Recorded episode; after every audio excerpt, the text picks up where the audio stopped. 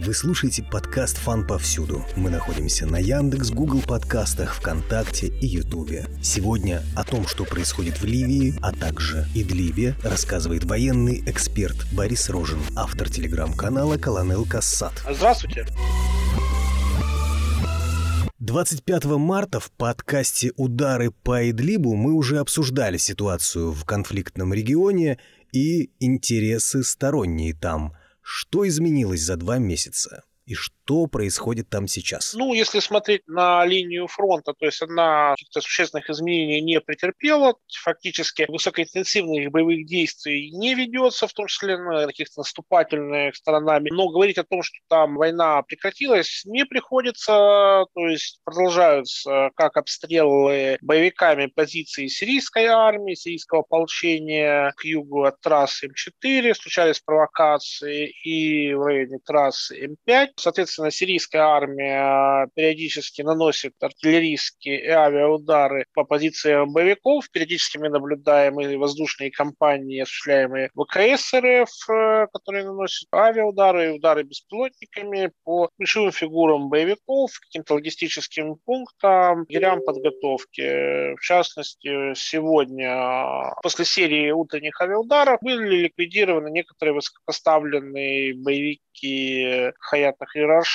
Запрещенная на территории РФ террористическая организация включая спикера военного группировки, координатора по работе с иностранными СМИ, в первую очередь западными, и, как утверждают начальник службы безопасности Хаярта Пираша, помимо рядовых боевиков. Мы видим, что война вот такого рода, она продолжается. Сама группировка по-прежнему остается доминирующей в Идлибе. Все остальные, в том числе аффилированные более тесно с Турцией, они поколебать ее позиции не могут, и она по-прежнему контролирует в том числе вопрос контроля трассы М4, которую Турция так и не разблокировала. Стоит помнить, что уже прошло более года с момента подписания московских соглашений в марте 2020 года. Турция свои обязательства по разблокированию трассы М4, то есть чтобы было свободное сообщение по дороге Латакия-Алеппо, ну, не выполнено. То есть патрули российско-турецкие там периодически ездят, но так, чтобы проехать на всей протяженности, чтобы это было стабильно, и там можно было что-то открыть, не приходится. Все это создает предпосылки для каких-то эскалаций, потому что Россия продолжает настаивать, чтобы Турция свои обязательства выполняла. Турция ссылается на то, что она их не может выполнить. Мы помним, к чему это привело в отношении к трассе М5, потому что, тем более, Сирия давно настаивает, что район к югу от М4, вот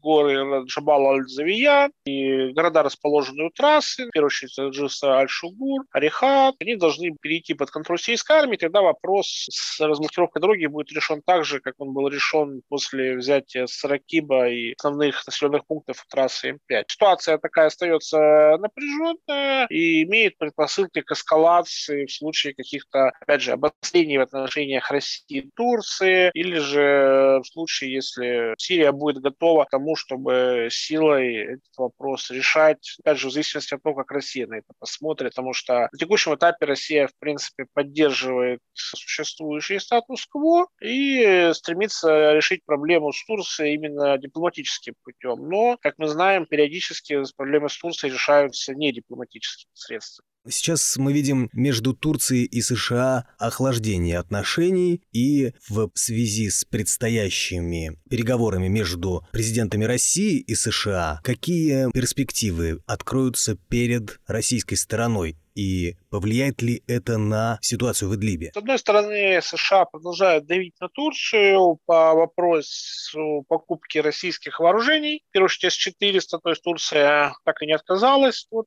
их покупки и постановки на вооружение, что вызывает серьезное трение в отношениях США. Также США не очень устраивает политика Эрдогана в отношении ряда, ну, скажем так, союзников по НАТО, а также США недовольны тем, как э, Эрдоган ведет политику в отношении организации Гюлена, которая скрывается на территории США и сторонников которого преследуют как в самой Турции, так и на территории других стран. То есть периодически мы видим истории там, с похищениями, попытками там, ликвидации и тому подобное. Есть как бы целый спектр проблемных вопросов. В принципе, США, с одной стороны, заинтересованы в том, чтобы наладить отношения с Турцией и э, как-то оттащить ее от партнерства с Россией, но пока вот именно эти противоречия мешают этому. Но надо понимать, что вот эта встреча Путина и Байдена, она рассматривается еще в том контексте, что если там не будет достигнуто каких-то существенных договоренностей и конфликт между Россией и США будет усугубляться, аргументы тех кругов, которые считают, что Турции надо пойти на уступки в каких-то вопросах, чтобы она, скажем так, более тесно вернулась в антироссийский лагерь, как в первой половине сирийской войны, когда она была в составе антиасадовской коалиции и очень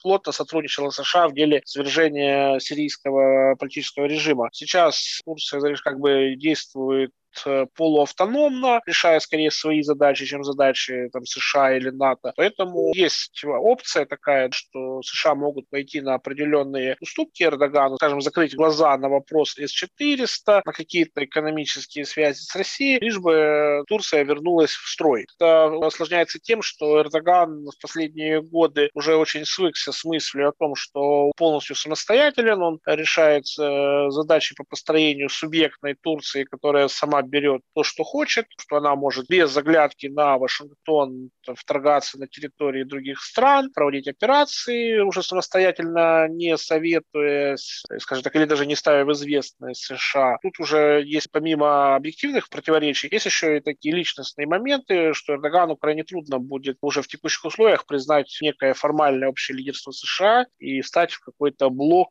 э, направленный там против России там, или Китая, потому что все-таки Эрдоган позиционирует свою страну сейчас как субъектного актора, который сам решает, с кем он хочет выстраивать отношения, а выстраивать отношения Эрдоган хочет и с США, и с Россией, и с Китаем. Поэтому тут для американской дипломатии есть существенные трудности, и вряд ли встреча в Женеве так или иначе их сможет снять. Помимо Идлиба, куда разбежались боевики после поражения в сирийской войне? Помимо тех районов, которые э, занимают турецкая армия, прикрытием которой, собственно, существуют оставшиеся боевики, надо понимать, что речь идет о нескольких десятках тысяч вооруженных людей, то есть это та же ХТШ, там по разным оценкам от 20 до 40 тысяч боевиков, то есть есть же и другие, сирийская народная армия, Ахрар Аршам, Файлах Аршам, то есть такие остатки группировок, которые, конечно, уже не имеют той мощи, которую они когда-то имели, деле, но они снабжаются турками, то есть у них есть определенный личный состав, у них есть определенные ресурсы, но в силу того, что высокоинтенсивных боевых действий нет,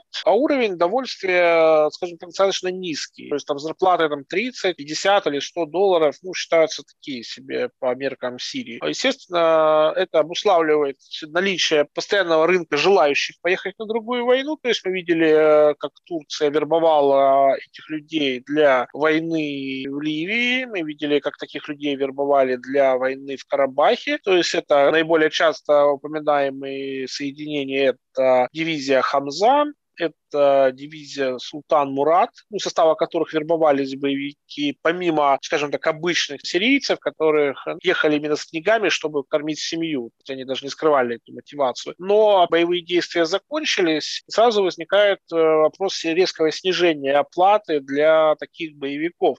То есть мы наблюдали скандалы, когда боевикам не платили или платили с задержкой или не все. В случае с войной в Карабахе такие же истории происходили происходят сейчас в Ливии, поскольку эффективных боевых действий нет, нет смысла платить, скажем, там по тысяче, две тысячи долларов боевику, поскольку, ну, за что? Он просто сидит где-то с автоматом на базе или в пустыне, там, в лагере, он не участвует в боях. То, естественно, Турция снижает расходы, начинаются скандалы, периодически выходят публикации, в том числе в западной прессе, где вот эти боевики начинают жаловаться, что вот им обещали такие-то условия, либо Турция, либо местный заказчик не выполняет, ну, в частности, там в той же Ливии претензии выдвигаются как Турции и турецкой военной разведки, которая курирует отправку боевиков, так и в адрес бывшего ПНС Ливии, которая часть денег фактически зажала, и там есть большие задолженности по зарплатам боевикам. Особенно жалобы идут именно от обычных жителей Идлиба, которые записались в лагерь подготовки боевиков, получили там базовую подготовку и поехали в ту же Ливию в расчете на то, что они там 2-3 месяца послужат, заработают несколько тысяч долларов, что по идлибским меркам достаточно неплохие деньги, потому что там, скажем, у него зарплата может быть 30 долларов в месяц. А тут, естественно, он может так поехать и на несколько месяцев обеспечить семью. Но эти деньги зачастую до этих людей не доходят. Опять же, это показывает, как именно Турция относится к этим людям. То есть это для нее инструмент и расходный материал. И очевидно, что в последующих войнах, а они, условно, будут, Турция, конечно же, будет их использовать. А может ли разгореться война в той же Ливии? И что должно делать ливийское правительство или международная общественность, чтобы ее не допустить? После заключения соглашений в Сирте, создания некоего вот и общего правительства, которое существует, которое формально поддерживается и в Триполи, и в Бенгази, существует масса подводных камней, поскольку там должны пройти парламентские выборы, президентские выборы, где должна быть избрана общеливийская власть и начаться процесс восстановления единого ливийского государства, которое было разрушено в 2011 году. Де-факто есть силы, стоящие за обеими сторонами, которые не заинтересованы в таком сценарии. Естественно, есть вероятность, что это правительство, оно будет существовать, формально руководить Ливией, но де-факто отряды полевых командиров и будут действовать в лучшем случае автономно, а в худшем случае полностью независимо от этого правительства и администрации, которые будут устанавливать новое правительство, скажем, что на Западе, что на востоке страны, они не будут иметь реальной власти. Плюс, возможно, какие-то силовые провокации, убийства, опять же, с целью недопущения восстановления единой Ливии. Россия, естественно, заинтересована в том, чтобы ситуация в силовом отношении не развивалась. Ее устраивает дипломатический сценарий, который позволял бы, с одной стороны, сохранить российское как военное, так и перспективное экономическое влияние в Ливии, поскольку Россия и при Каддафи там были контракты. И она явно рассчитывает, что она получит контракты и в строительной, и нефтяной сфере, инфраструктурной уже после какой-то экономической и политической стабилизации. Но не все страны как бы в этом заинтересованы, так что тут есть предпосылки для обострения. Хотя, конечно, Ливии хотелось бы пожелать наконец-то прекращения этого кровавого кошмара, который там уже продолжается больше 10 лет. Как можно погасить конфликт и выбить или, быть может, легализовать боевиков, засевших в Ливии? Проблема в том, что боевиков надо разделять, то есть есть местные боевики, связанные как бы с ПНС Ливии, которые действовали от Триполи, Мисурата, Западная Ливия, ближе к границе с Тунисом и Алжиром. То есть вот эти боевики, они фактически остатки вот тех группировок, которые когда-то составляли армию боевиков, которые НАТО использовала против Каддафи.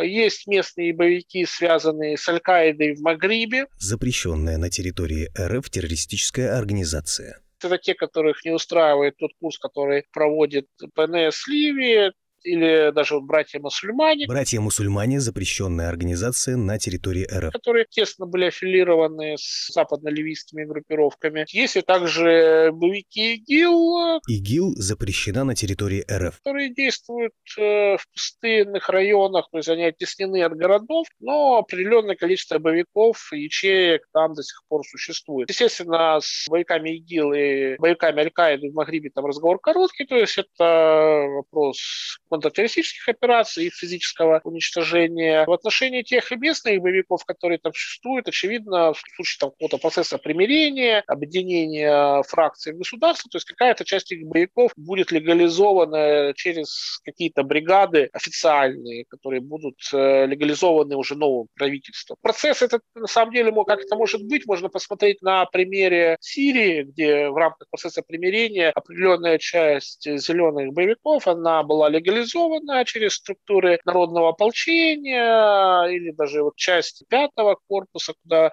записывали в том числе и э, боевиков, сложивших оружие. В принципе, какая-то вот такая методология э, вполне возможна. Я думаю, если там политические процессы будут развиваться позитивно, какая-то часть этих боевиков будет таким образом легализована. Также надо понимать, что там есть э, контингент про турецких боевиков, то есть, естественно, Россия и ряд других стран настаивают, что они должны быть быть вывезены с территории Ливии. Но Турция не спешит этого делать, потому что это для нее козырь в переговорах, поскольку она имеет достаточно солидные военные силы там, и это позволяет ей рассчитывать на последующую конвертацию вот этого военного козыря в какие-то политические, экономические выгоды в послевоенной Ливии. Ну и плюс есть еще такие племенные ополчения которые действуют э, в Фецане или вот в южных районах Ливии, те, кто заняты либо контрабандой, либо просто полубандитской деятельностью. Там тоже вот, достаточно этот вопрос либо, либо интеграции в какие-то государственные структуры через договоренности с племенами, либо же, опять же, проведение каких-то контртеррористических операций по ликвидации тех, кто, ну, скажем так, непримиримых, и тех, кто не готов вернуться к какой-то более нормальной и законной жизни. Тут целый спектр проблем, которые вот одними благопожеланиями не решить. Как могут повлиять результаты переговоров Путина и Байдена на ситуацию в Ливии? Надо понимать, что США не играют первую скрипку в ливийской войне, но за счет